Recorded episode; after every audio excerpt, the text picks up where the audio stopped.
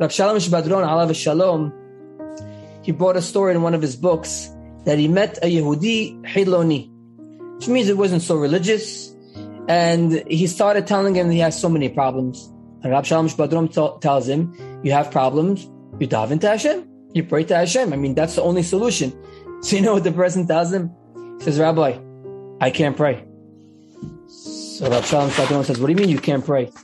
He says, uh, you know, I promised Hashem in the past that I won't turn to him anymore and I won't pray to him anymore. Rav Shalom Schwadron tells him, what do you mean? You, you promised Hashem that you won't pray to him anymore? Why? What exactly happened?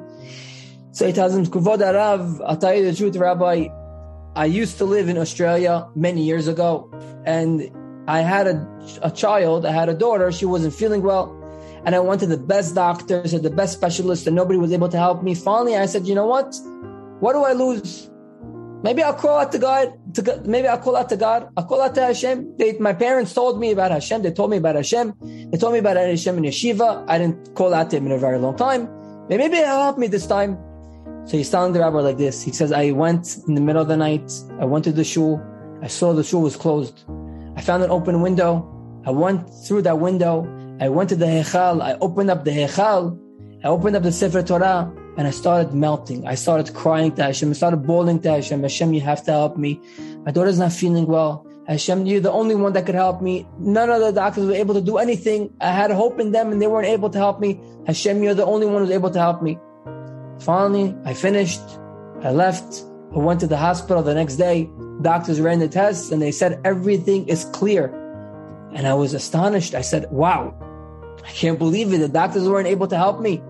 And, and now, now Hashem, Hashem, he's the one who was able to help. So Rabbi Shalom Schwadron tells him, okay, so you saw that Hashem was able to help you. So why don't you come to him again now and tell him your problems? He says, because Rabbi, I forgot to tell you one thing. Rabbi says, what?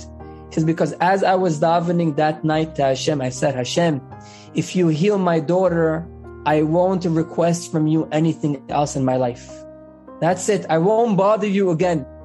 And now, Rabbi, I'm telling you, I promised Hashem I won't bother him again. So how could I bother Hashem again? So Rav Shalom Schwadron says, what are you talking about? You think you're bothering Hashem? You think Hashem is, uh, you know, you can, you, you're waking up, waking him up at night? Hashem doesn't sleep. There's no slumber by Hashem. What do you mean bothering Hashem? There's a pasuk. The rabbi tells him like this. He says, there's a pasuk. Hashlech al Hashem yahavecha vehu huyik al kelecha.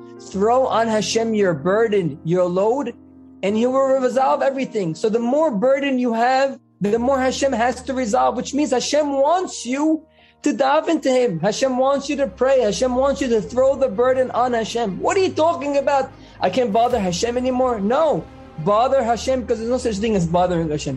Talk to Hashem, daven to Hashem, pray to Hashem. Any problem you have, spill it out. Empty it out from your heart and talk to Hashem. Tell him all your problems.